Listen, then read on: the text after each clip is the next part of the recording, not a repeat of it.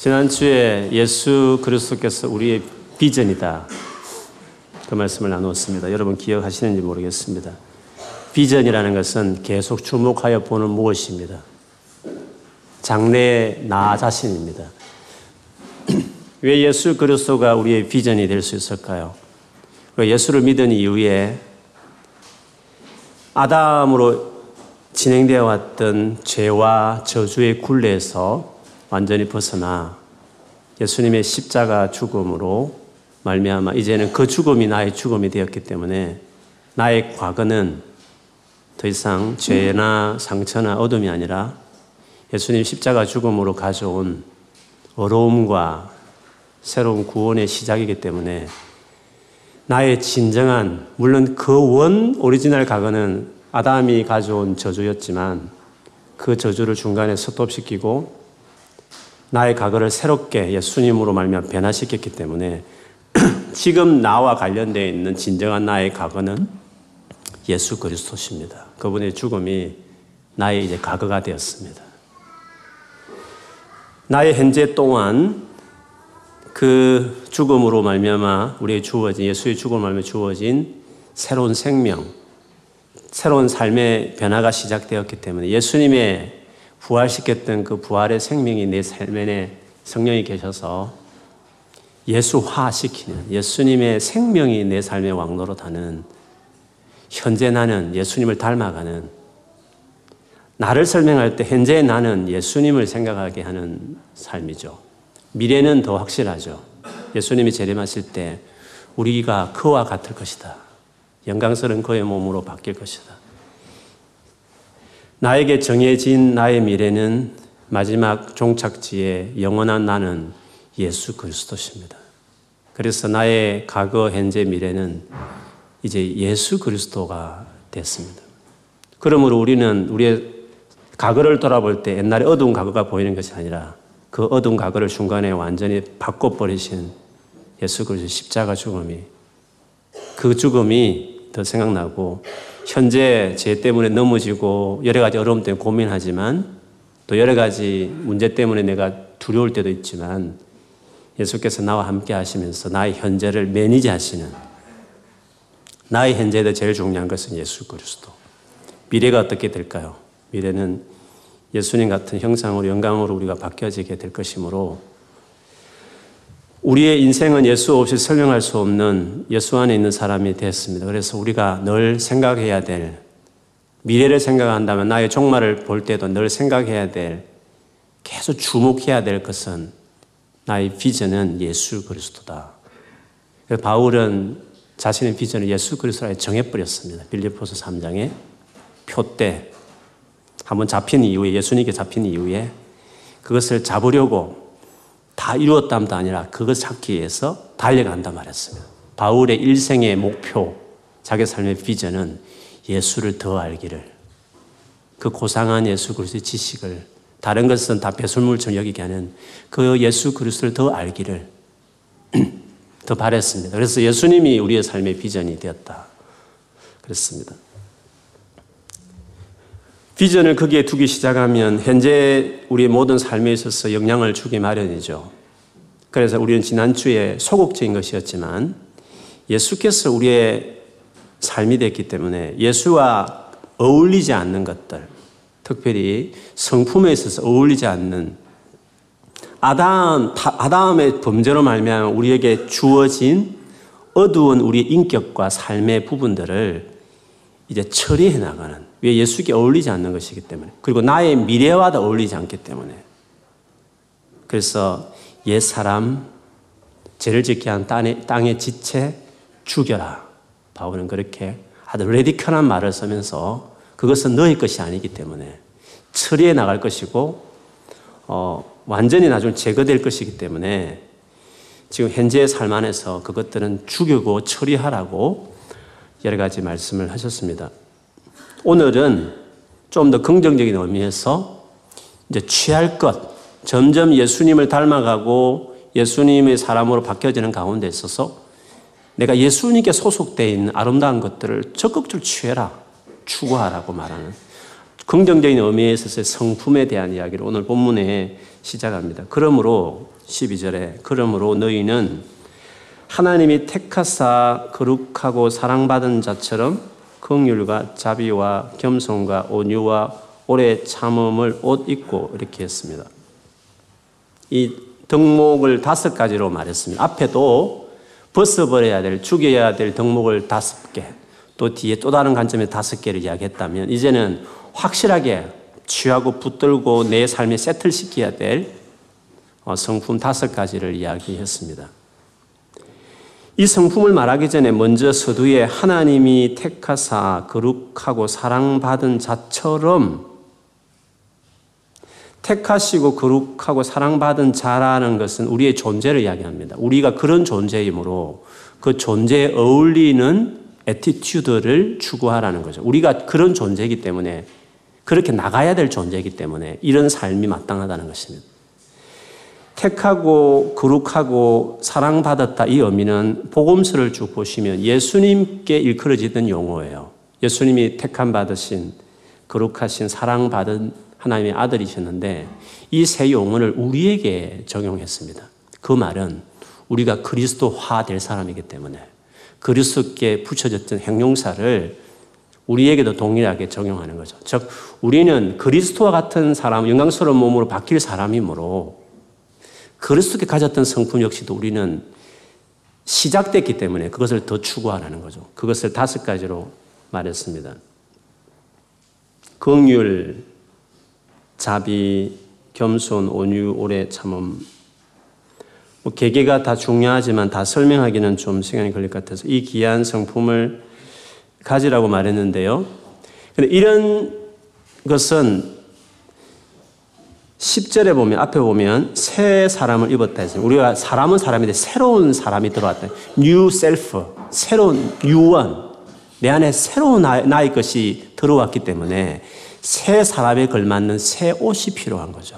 물론 이 새 사람이라는 것은 예수, 과거에, 옛날에 옛 사람은 사, 아담으로부터 시작된 그 옛 사람, 죄가 가져오고 죽음이 가져오고 저주가 가져오고 내 삶을 어둠을 이끌어갔던 그, 그 흐름을 중간에 딱 끊어버리고 과거를 새롭게 이식한 거죠. 예수, 그래서 십자가 죽음의 그 과거를 내 삶 안에 이식시켜서 그것이 나의 과거가 되어버린 거죠. 그래서 새 사람을 내가 입었다. 새로운 new self가 내 삶에 시작된 거죠. 새 사람에게는 새 옷이 필요한 거죠. 새 사람, 예수 그리스도 안에 소속된 예수님으로 시작된 새, 그 새로운 삶이 되었기 때문에 그에 맞는 옷은 새 옷은 긍휼, 자비, 겸손, 온유, 오래 참음이 맞기 때문에 이런 옷을 걸맞게 입어라 말을 했습니다. 그런데 이런 성품은 우리의 노력의 결과는 아닙니다. 새 사람이기 때문에 그 새 사람이 그런 성품을 우리에게 산출하는 거죠. 그렇게 만들어내는 것이죠. 무슨 말이냐면 예수 그리스도의 과거에 내 삶을 딱 뿌리내리고 그 예수 그리스도와 관계를 맺어가기 시작하면 그 새 사람이 새 옷을 만들어내는 듯이 내 안에 이런 성품을 만들어내게 되는 것입니다. 그것을 알게 하는 것이 빌리보스 2장 1절에 4절인데 전에 한번 제가 읽어 겸손이라는 설교를 했을 때 여러분 기억하시는지 모르겠습니다만 그때 제가 이 부분을 영어를 이야기하면서 길게 인용했던 적이 있었어요. 제가 다시 상기하는 의미에서 읽어드리면 이렇습니다. 그러므로 그리스도 그리스도 안에 무슨 권면이나 사랑의 무슨 위로나 성령의 무슨 교제나 긍휼이나 자비가 있거든 마음을 같이 하고 같은 사랑을 가지고 뜻을 합하며 한 마음을 품어 아무 일이든지 다툼이나 허용을 하지 말고 오직 겸손한 마음으로 각각 자기보다 남을 낫게 여기고 각각 자기 일을 돌볼 뿐더러 또한 각각 다른 사람들 일을 돌보아 나의 기쁨을 충만하게 하라. 뒤에 보면 한 마음, 한 생각, 같은 사랑 이런 것을 끝뜻을 합하라 말을 했 단 말이죠. 근데 이렇게 되기 전에 먼저 먼저 선행되는 것이 있었는데 그게 뭐냐 하면 그리스도 안에 무슨 근면, 사랑의 무슨 위로, 성령의 무슨 교제나 긍휼이나 자비가 있거든. 이것이 있다면 if 이것이 있다고 한다면 그 다음에 마음을 같이 하고 같은 사랑을 품고 이렇게 하라는 거죠. 우리 한글 성경에 보면 그리스도 안에 있는 무슨 근면이나 사랑의 무슨 위로나 성령의 무슨 교제나 긍휼이나 자비가 있거든. 이 말이 조금 무슨 의미지? 이런 생각이 들 수 있지만 영어 성경에 보면 그래요. If you have any encouragement from being united with Christ. 예수 그리스도와 연합함으로부터 나오게 되는 encouragement가 있다면 즉 encouragement 이 말은 권면이라는 것은 어, 떻게 나오느냐 from being united with Christ Christ 예수 그리스도와 연합하고 교제함으로 거기서부터 나오게 되는 encouragement라는 거죠. 그래서 encouragement가 내 개인적인 자력으로 뭔가 만들어낸 어떤 성품이 아니라 예수 그리스도와 하나 되고 그분과 동행함으로써 내 안에 자연스럽게 나오게 되는 새로운 성품이다. 이제 그런 의미로 영어는 표현해요. 그 뒤에도 마찬가지죠. If any comfort from his love. 그의 사랑으로부터 나오는 comfort. 위로라는 거죠. 그래서 위로라든지 여기서 근면이라든지 이것이 다 예수 그리스도부터 나왔고 예수 그리스도와 유나이티드 된 연합 가운데서 나오게 된 어떤 무엇이다. 만약 그것이 있다고 한다면 즉 먼저 그런 은혜가 있다고 한다면 그 다음에 하나됨을 추구하라는 거죠. 하나됨이라는 것이 그 쉽지 않습니다. 그 안에 뭔가 있어야 돼야 돼요. 뭔가 뭔가 나와야 되거든요. 위로랑 인카리지 서로 인카리하는 게 나와야 되고 막 사랑이 나와야 그 위로하는 것들이 나와야 돼. 그것이 어디서 나오느냐면 His love, from His love, from being united with Christ. 그리스도와 연합되어 있는 가운데서 나오는 무엇이라고 이렇게 표현했다는 거죠. 그 뒤에도 마찬가지. If any tenderness and compassion 요 앞에 봐. If any fellowship with the Spirit. 성령과의 fellowship이 있다면 성령님과의 어떤 교제 안에서 이런 것들이 다 나왔다는 거죠. 그래서 오늘 본문에도 긍휼, 자비, 겸손, 온유, 오래 참음 역시도 그냥 우리가 또다시 열심히 한번 긍휼을 베풀어 보자, 자비를 해보자, 오래 참아보자 이런 우리 자신의 자력의 어떤 것으로 만들어진 뭔가의 캐릭터가 아니라 새 사람, 새 사람을 입었으므로 예수 그리스도 안에 새롭게 삶이 시작되었기 때문에 그 예수 그리스도의 관계성에서 이런 성품들이 다 나왔다는 것을 전제하는 것이죠. 그리고 우리가 새 사람 입었으니까 이런 새 옷과 같은 이런 새로운 성품을 계속 드러나도록 내가 더 호응하고 추구하라는 의미로 이 말씀을 하신 것이었습니다. 이런 다섯 가지 덕목이 이제 언제 적용되느냐. 이런 다섯 가지 이 좋은 성품이 우리의 삶에 어떨 때 apply 되느냐 하면 apply 되는 한 경우를 케이스를 13절에 말했어요. 누가 누구에게 불만이 있거든. 누가 누구에게 불만이 있거든 그때 이런 캐릭터들이 이제 활용이 되는 것이죠. 여러분, 우리는 다 불만이 있습니다. 불만이 있는 게 당연합니다. 왜? 우리는 다 성경 그대로 죄인이기 때문에.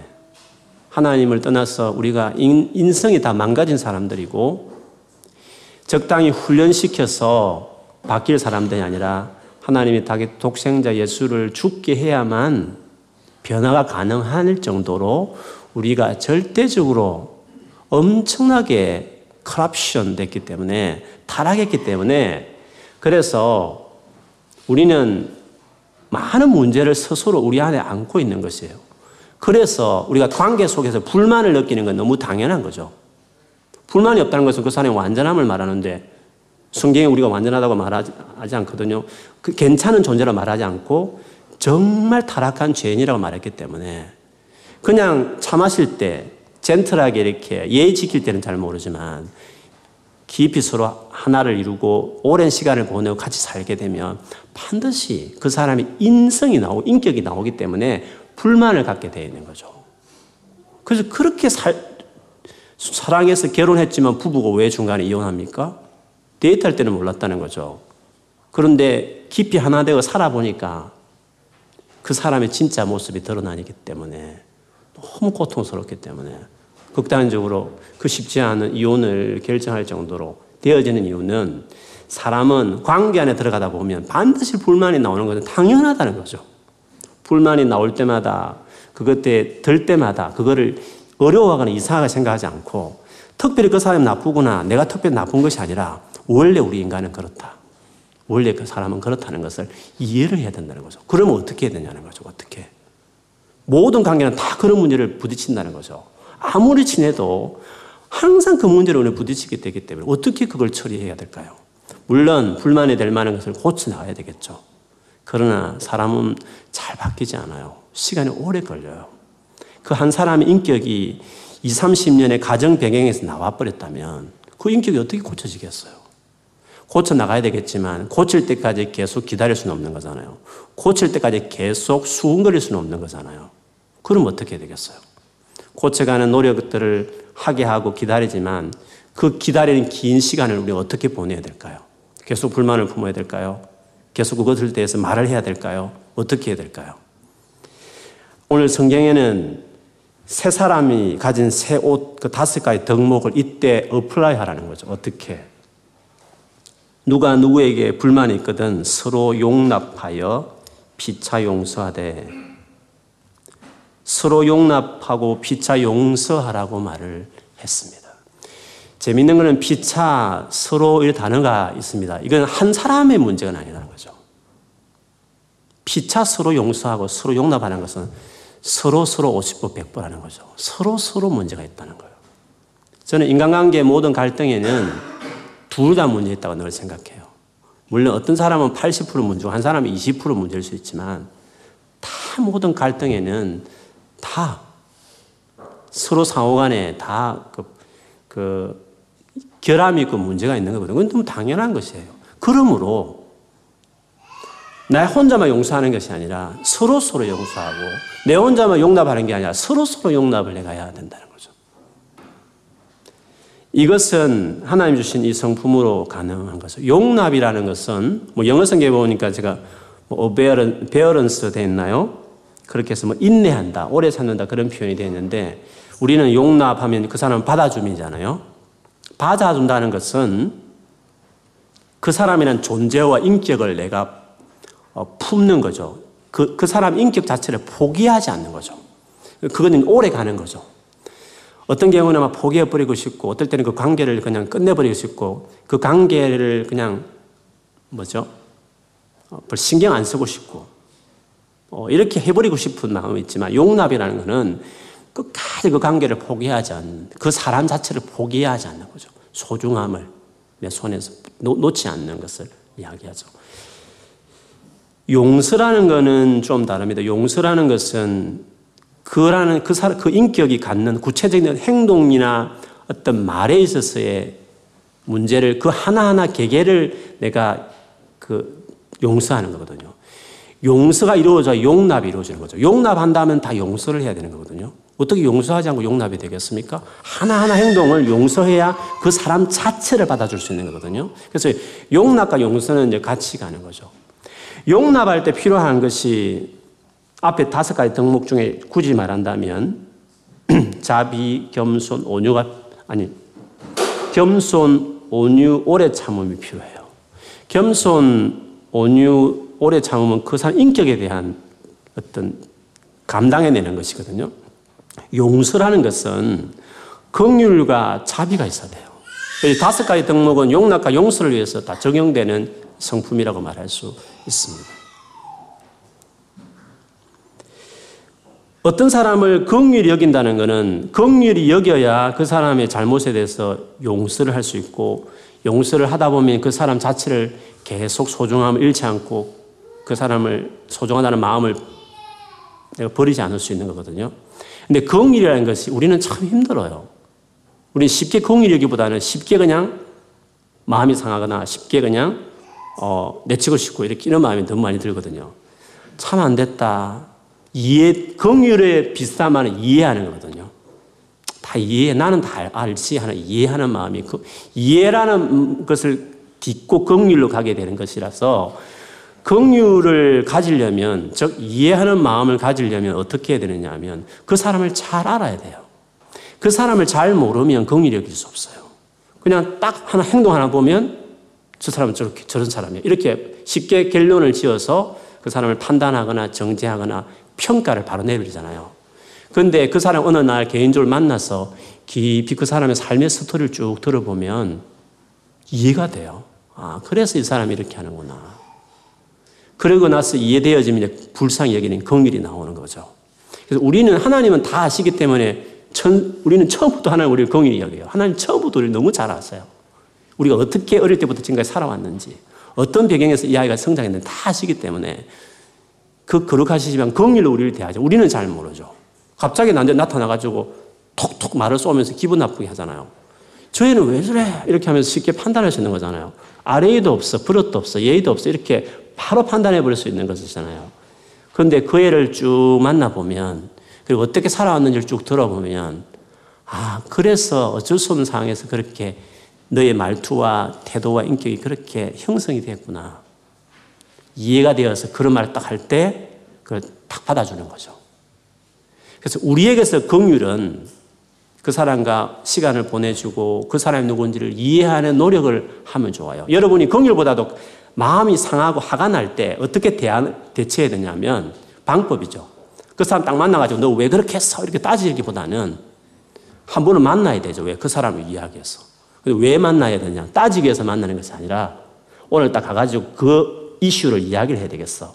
이렇게 왜 항상 내게 기분 나쁘게 그렇게 행동하는지 모르겠어. 내게 늘 마음에 걸리는 왜 그런 행동을 계속 하는지 모르겠어. 내가 한 만나서 참고 참았는데 한번 이야기를 해봐야 되겠어. 이렇게 하는 게 아니라 저렇게 행동하는데 왜 저럴지. 오늘 만났을 때는 그 이슈를 말하지 아니하고 그 사람을 좀 내가 이해해야 되겠다. 그래서 그날 만났을 때는 쭉한 들어보는 거죠. 어떻게 살았는지, 가정은 어땠는지, 요즘 어떻게 살아가는지. 딱 들어보면 아 그래서 그렇구나. 저도 교회 안에 이제 뭐 형제자매들 안에 뭐 어떤 사람을 계속 그 어떤 사람 인격에 대해서 계속 어떤 사람 싫어하는 어떤 뭐 자매든지 형제들이 있잖아요. 근데 저 개인적으로는 그 자매와 형제에 대해 깊은 상처를 들은 적이 있어요. 들어서 저는 다 이해해요. 그렇게 하는 데는 다 이유가 있는 건데 잘 애들이 모른다는 거죠. 한 번은 뭐 그 되게 이기적이고 자기밖에 모르고 자기만 생각하는 어떤 지체가 있었는데 그래서 다른 사람 다 싫어했어요. 근데 그 자매 자매라고 이야기했네 어떡하지? 뭐 지금 우리 안 다니니까 오래된 사람이니까 아버지에게 큰 상처를 많이 받았어요. 많이 받았고 근데 그 아버지는 그 할아버지에게 쇠고랑이에게 묶인 채로 두들겨 맞은 그 상처가 있었어요. 그 할아버지 밑에 그 아버지 밑에 그 아버지가 자기에게 상처를 준 거죠. 그래서 그, 그, 거기서 살아남기 위해서 그 자기 안에 형성된 인격이 그걸 알면 너무 마음이 아픈 거잖아요. 자매가. 그렇기 때문에 저렇게 행동하는데 그걸 모르는 그 가거사를 모를 때에는 그게 다 싫은 거죠. 다 주변에서 요구하는 거죠. 그래서 우리는 긍휼을 알려면 그 사람을 알아야. 여러분, 긍휼을 많이 품고, 품을 사람이 되려면 일단 그 사람들과 같이 정말 진지하게 그 사람의 각오와 아픔과 힘든 것들을 들으려고 하고 관심을 가지고 만나자마자 바로 이슈를 이야기하고 왜 그렇게 이렇게 말하기보다는 그 사람을 알자. 이렇게 생각, 우리는 그럴 수밖에 없어. 하나님은 전능하시기 때문에 뭐 항상 보시고 계시기 때문에 통, 멀리서도 우리를 통촉하시잖아요. 다 아시기 때문에 문제 없으시지만 그래서 하나님은 긍휼히 여기시죠. 다 보시고 계시기 때문에 긍휼히 여기시죠. 그렇게 되어지면 그 긍휼이 될 때 그 행동 하나하나가 용서가 되고 용서 하나하나가 쌓이게 되다 보면 그 사람 용납하게 되는 거죠. 그런 식으로 관계는 풀어가야 돼요. 그리고 그렇게 기다리다 보면 시간이 많이 걸리지만 마침내 그 사람이 바뀌어지고 변화지게 된다는 것입니다. 근데 바울은 여기서 그치지 않고요. 14절에 보면 이 모든 것 위에 사랑을 더하라. 이는 온전하게 매는 띠니라라고 말했습니다. 사랑을 말했습니다. 물론 앞에 이 말한 이 모든 것도 다 사랑에 포함되어 있는 덕목이긴 해요. 그런데 지금까지 말한 사랑은 어떻게 보면 소극적인 측면의 사랑의 표현이었다면 여기서 말한 사랑은 적극적인 걸 말해요. 즉 지금까지 한 것은 이해해주고 받아주고 감사하고 포기하지 않는 것이었다면 여기서 말한 사랑을 더하라고 말한 이 사랑은 적극적으로 그를 위해서 너희 것을 희생하고 드리라는 적극적 그를 위해서 오히려 힘들게 하는 사람을 위해서 오히려 더, 더해서 그 사람을 위해서 너희 것을 더 주라고 말하는 썰게도 간도 없는 행동까지 보일지 모르지만 더 잘해줘 뿌리라고 말하는 의미의 사랑을 말해요. 그걸 완전하게 하나를 이룰 수 있는 거죠. 하나를 이룬다는 것 쉽지 않습니다. 회의를 많이 한다고 하나 된다고 아니에요. 하나를 이룬다는 것은 이 죄인들이 모여서 하나를 이룬다는 것은 용서와 용납뿐만 아니라 이런 사랑으로 하나를 이룰 수 있는 거예요. 그런데 우리가 이 성품이 쉽지 않죠. 그래서 한국 교회가 이렇게 많은 분쟁이 있는 이유는 그게 그 쉽지 않은 거죠. 주님 안에 변화되지 않으면 힘든 거죠. 근데 주님이 주님은 언제나 우리를 말 사랑을 말할 때 이런 적극적인 태도를 요구했어요. 주일날 제가 인용했던 구절에도 그 구절을 했지만 예수님이 산상순이라고 하는 산상 5장 마태복 5, 6, 7장의 산상순이잖아요. 산 위에서 베풀 수 훈 베푼 훈계 산상순 거기 보면 5장 끝에 보면 모세는 이렇게 말했지만 그러나 나는 너에게 이렇게 말한다 하면서 모세 율법에서 요구하는 조항과 예수님 오셔서 말씀하시는 더 나은 율법의 의를 설명하시면서 여러 가지 구절 쭉 말하시다가 맨 끝에 가보면 모세 율법에는 눈은 눈으로 이는 이로 갚으라 하는 것을 너희가 들었지만 근데 이거는 쌤쌤이죠. 그냥 평균 정도로 해도 된다고. 그렇지만 나는 그렇게 말하지 않는다. 나는 너에게 말하는데 악한 자를 대적하지 말라. 누구든지 내 오른뺨을 치거든 왼편도 돌려대며 너를 고발하여 속옷을 가지고자 하는 자에게 거독까지도 가지게 하며 누구든지 너를 억지로 오리를 가게 하거든 그 사람과 심리를 동행하고 내게 구하는 자에게 주며 내게 꾸고자 하는 자에게 거절하지 말라.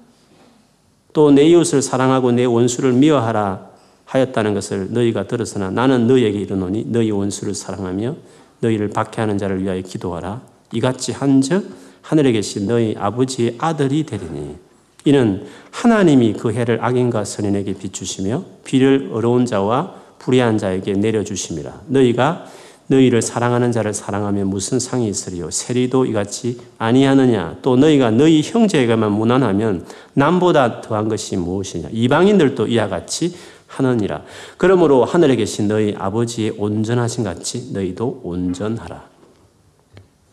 처음에 여러분 옛날에 그럴 때는 이 부분이 너무하다. 비굴하게 사는 말인가? 때리면 그냥 다 맞으라는 말인가? 이런 것을 들렸을 본문일 수 있는데 어떻게 보면 어, 용기 있게 싸우지 않고 너무 약자의 비굴하게 굴욕을 당하라고 하는 어떤 교훈처럼 보이잖아요. 그런데 그렇지 않다는 거죠. 강력한 사랑을 실천하는 거죠. 우리가 폭력을 행사하는 이유는요, 약해서 그렇거든요. 그 제가 어떤 그 분의 이야기 들어보니까 징기스칸이 유럽까지 쳐들어와서 나라를 많이 정복하잖아요. 근데 징기스칸이 지나간 자리마다 잔인한 학살이 있었대요. 완전히 다 죽여버리는. 근데 그, 그왜 징기스칸이 군대들이 그렇게 했을까에 대한 평가를 내리기를 어떤 분이 말하기를 두려움이었다. 재발 방지를 위해서. 이들이 살려놓으면, 살려놓으면 자기를 죽일 수 있기 때문에 자기 군대에 죽일 수 있기 때문에 재발 완전히 죽이는. 두려움의 발로가 폭력으로 나타나는 거거든요. 여러분 이렇게 막 말을 할 때 꾹 참는 것이 용기 있는 사람입니까? 욱하고 주먹이 먼저 나가는 사람이 강한 사람입니까? 주먹 생각은 강하지만 사실 약해서 그런 거죠. 사랑은 강한 것이에요. 주님께서 말씀하시는 강한 사람이 되라는, 강력한 사람이 되라는 말씀이었죠. 사랑을 더, 더해라. 용납, 용서로 그치지 말고 아예 적극적으로 더 해줘 버려라. 사랑을 더해라. 그것으로 완전히 유니티를 이룰 수 있다. 이것이 예수님을 닮아가는 것이고 예수님화되는 우리의 삶의 변화의 모습이라고 말하셨죠. 주님 우리를 주문하셨어요. 교회를 향해서 주님은 언제나 이런 식으로 말씀을 하셨어요. 우리는 그렇게 될 수 있고 그렇게 나아가야 되는 줄 믿습니다. 이렇게 살아갈 때 주어지는 복에 대한 이야기로 오늘 말씀을 마무리하고 있습니다. 15절. 그리스도의 평강이 너희 마음을 주장하게 하라. 너희는 평강을 위하여 한 몸으로 부르심을 받았다 했습니다. 우리가 이렇게 살기 시작하면 평강이 있습니다. 그 평강은 그리스도의 평강입니다. 십자가 죽음 앞에도 주님은 내 평안을 너에게 끼친다고 말했어요. 죽음 앞두고도 평강을 주님은 가지고 계셨습니다. 그 평강을 놀라운 거죠. 세상 어디에서 얻을 수 없는 평강이죠. 여러분, 우리가 이런 삶을 살아가는 것이 바보같이 보이잖아요. 당하고 있고 상처받고 있는데 불구하고 용서하고 용납하고 거기다 더 사랑까지 더하는 것이 바보같이 보이잖아요. 그렇지 않아요. 그렇게 살아가는 자들에게 그리스도의 평강을 그 마음을 다스리도록 하겠다고. 이렇게 살아서 그리스도의 평강이 너희 마음을 다스리게 만들라고 말을 했죠. 그리스도께서 그런 평강을 누렸던 이유는 십자가 죽음 앞에서도 그렇게 평강을 가지고 계시면서 평안을 너희 끼친다고 말씀하셨던 이유는 주님이 그렇게 사셨기 때문에요. 용납하셨고 용서하셨고 사랑을 더하는 삶을 걸어오셨기 때문에 그분은 그 평강이 있었다는 거죠. 그러므로 우리에게도 그리스도처럼 살아서 그 그리스도 가졌던 그 평강을 너희도 가져서 너희 마음을 주장하게 만들라고 그런 삶으로 우리가 부름을 한 몸을 입었다라고 어, 오늘 바울이 이야기한 것이에요. 우리가 그리스도의 평강을 누리고 싶다면 멍 때리고 앉아서 평강을 주세요. 피스 이렇게 하고 있어 평강이 있는 게 아니라 삶이 중요한 거죠. 주님 같이 이렇게 삶을 정말 주님이 그 가졌던 그 평강이 그냥 평강이 아니라 죄인인 우리를 위해서 오셔서 용납하시고 용서하시고 안 해도 될 것을 자기 생명까지 대신 십자가 내놓으면서 사랑을 더하심으로 그렇게 걸어가는 그의 삶 안에 평강이 있었던 것처럼 우리가 바보같이 당하는 늘 당하고 있는 것 같고 늘 상처만 안고 있는 것 같이 보일지 모르지만 그러나 그렇게 사랑하고 더 이해하려고 하고 더 잘해주려고 하고 그렇게 살아가면 그 사람, 다른 사람이 모르는 그리스도가 누렸던 그 평강이 우리 마음을 다스릴 것이다. 그렇게 이야기했어요. 또 하나는 16절에 그리스도의 말씀. 그리스도가 반복되는 걸 보십시오. 골로새서는 그리스도를 강조하잖아요. 예수 그리스도의 유일성을 강조하는 책이니까 똑같은 말을 해도 그리스도의 말을 또다시 반복해요. 16절 그리스도의 말씀이 너희 속에 풍성히 거하여 모든 지혜와 지혜로 피차 가르치며 근면하라고 말을 했습니다. 그리스도의 말씀이 풍성하게 된다고 말했어요. 그리스도의 말씀이 풍성하다는 것은 그리스도에 대한 많은 지식이 그의 삶 안에 넘치게 되는 거죠. 그리스도가 누군지를 많이 알아가고 깨달게 되는 거죠. 요 최근에 아마 여러분 가운데 그런 열망이 많이 있다고 생각해요. 제가 하도 많이 나누니까 예수 그리스도를 더 알고 싶다. 어떻게 하면 예수 그리스도를 더 알고 알수 있을까? 뭐 이런 고민들을 할 수도 있을 거예요. 그 방법은 거예요. 그 방법은 오늘 이 같은 예수 그리스도가 걸어가셨던 그 삶의 방식대로 자기 삶을 살면 최근에 나의 관계 속에 힘들게 하는 분들이 많이 계시면 한번 이걸 적용 apply 해봐요. 나는 그런 삶을 살 수 있다는 거. 왜? 새 사람이 됐으니까. 그 새 사람, 그래서 그 걸맞는 옷이 주어졌으니까 그 옷을 가지고 한번 용납하고 용서, 안 되면 만나서라도 긍휼을 막 이렇게 만들어내서라도 이해하려고 하고 그렇게 해서 결국 용나와 용서하고 더 잘해주는 사랑까지 보태봐봐요. 그러면 주님의 평강이 내 마음을 다스릴 뿐만 아니라 그렇게 살아가는 이상하게 아 그리스도가 이런 분이구나 예수님이 이런 분이시구나 라는 예수님에 대한 깨달음과 알미 예수를 안다는 것은 어떤 책을 많이 읽은 독학해서 지식적으로 뭔가 얻어내는 어떤 지식적인 어떤 영역이 아니라 삶의 영역이라는 예수를 안다는 것은 삶의 영역이라는 것을 우리가 알 수 있습니다. 예를 들면 골로새서만 본다면요. 골로새서 이미 있으니까 한 번 더 예를 들어보죠. 이미 읽어봤지만 이 관점에서 다시 한번 보면 2장을 가보시면 2장 골로새서 2장 2절을 볼까요?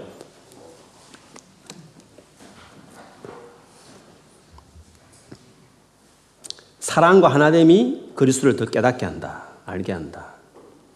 2절 같이 읽어볼까요? 시작. 이는 그들로 마음의 위안을 받고 사랑 안에서 연합하여 확실한 이해의 모든 풍성함과 하나님의 비밀인 그리스도를 깨닫게 하려 하매니 사랑 안에 연합하여 확실한 이해를 풍성한 이해를 그리고 하나님의 비밀인 그리스도를 깨닫게 된다 했습니다. 그리스도를 안다는 것은 지식의 차원보다 관계성 안에 이루어지는 깨달음이라는 것을 여기서 염두에 두고 있습니다. 이 같은 이유를 또다시 찾아본다면 에베소서 4장 13절부터 16절까지 보면 이건 이제 여러 번 인용했습니다. 여러분 반복처럼 볼수 있는데요. 이 관점에서 다시 한번 들어보세요. 우리가 다 하나님의 아들을 믿는 것과 아는 일에 하나가 되어 온전한 사람을 이루어 그리스도의 장성한 분량이 충만한 데까지 이르니 이 그리스도의 장성한 분량까지 이르게 되니 어떻게 이루어지느냐면 우리가 다 하나가 되어 하나님을 믿는 것과 아느니 하나가 됨으로 온전한 사람을 이루어 그리스도의 장성한 분량에 충만한 데까지 이른다 했습니다. 계속 읽어드리겠습니다. 이는 우리가 이제부터 어린아이가 되지 아니하여 사람의 속임수와 간사한 유혹에 빠져 온갖 교훈의 풍조에 밀려 요동하지 않게 하려 함이라. 오직 다시 비슷한 말 또 나옵니다. 사랑 안에서 참된 것을 하여 범사에 그에까지 자랄지라. 사랑 안에서 참된 것을 함으로 그가 그에까지 자라 모든 영역에 모든 범사 모든 어, 영역에 있어서 그부 그에게까지 자라간다는 거죠. 그는 머리니 곧 그리스도라. 그에게서 온 몸이 각 마디를 통하여 도움을 받음으로 연결되고 결합되어 각 지체의 분량대로 역사하여 그 몸을 자라게 하며 사랑 안에서 스스로 세우느니라. 각 마디가 도움을 받고 연결되고 결합한다는 이 성도의 완전 연합을 전제하는 거거든요. 이런 것을 통해서 자라간다는 거죠. 스스로가 세워져 가는 거죠. 교회가 만일에 하나 되지 않고 분쟁이 많으면 그리스도 아는 지식이 감춰져 버려요. 그 알 수가 없는 것이에요. 내 삶 안에 예수님을 알아가고 예수님을 사랑하고 이런 것들은 지식의 문제 아닙니다.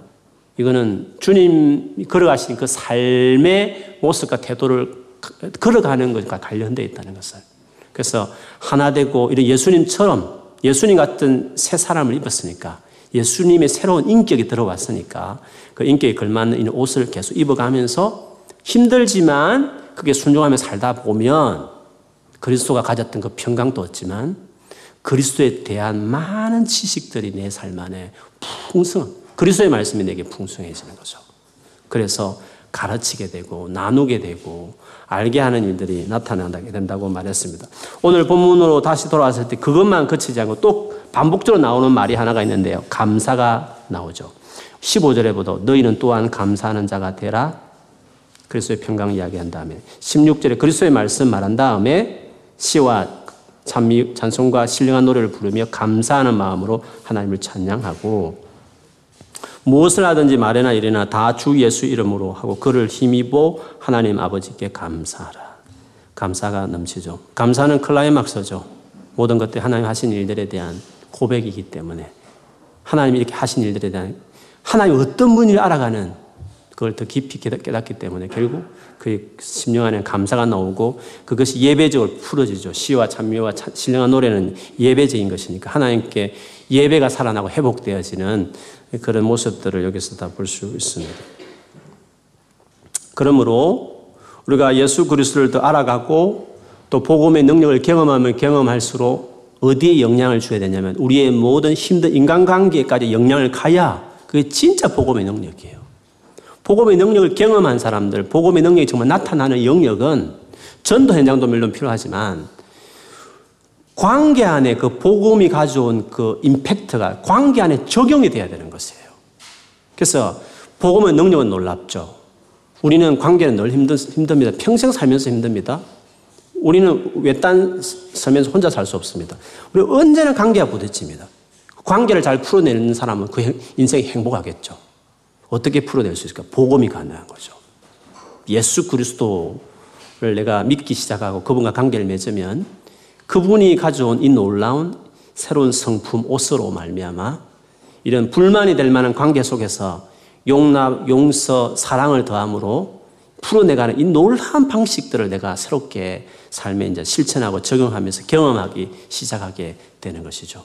그래서 감사, 넘치는 감사가 자기 삶에 세틀되는 것을 볼 수 있습니다. 우리의 삶에 감사가 없다면 이 삶이 지금 잘 안 이루어지고 있다고 볼 수 있어요. 그러나 가능한 일이죠. 왜? 예수 그리스도로 말미암아 시작되고 그 부분과 관계 안에 있으면 우리 얼마든지 가능한 삶이 우리 안에 시작됐고 할 수 있다는 것이죠.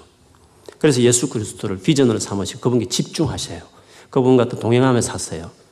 내가 노력해서 안 되는 나의 변화되지 않은 인격과 태도들이 예수 그리스도 관계 맺기 시작하면 내 삶 안에 하나하나 세워지기 시작하면 어느새 그 주님 관계 안에 일어났던 그 놀란 그 성품의 변화들이 내 주변에 나와 같이 변변치 않은 많은 사람 관계 속에 하나하나 적응하게 가기 시작하면서 더 많은 그리스도의 평강과 더 많은 그리스도에 대한 말씀들이 깨달아지면서 내 삶이 더 풍성해지는 것들을 경험하게 돼요. 우리는 그 실험할 수 있는 인생을 보내고 있어요.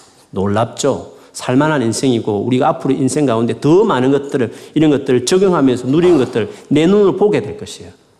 그래서 마냥 힘든 우리의 삶이나 인간관계를 힘들게만 생각하지 말고 옳거니 이번 기회에 복음이 가져온 이 놀라운 삶의 방식으로 한번 적용을 해봐야 되겠다. 한번 이렇게 살아봐야 되겠다.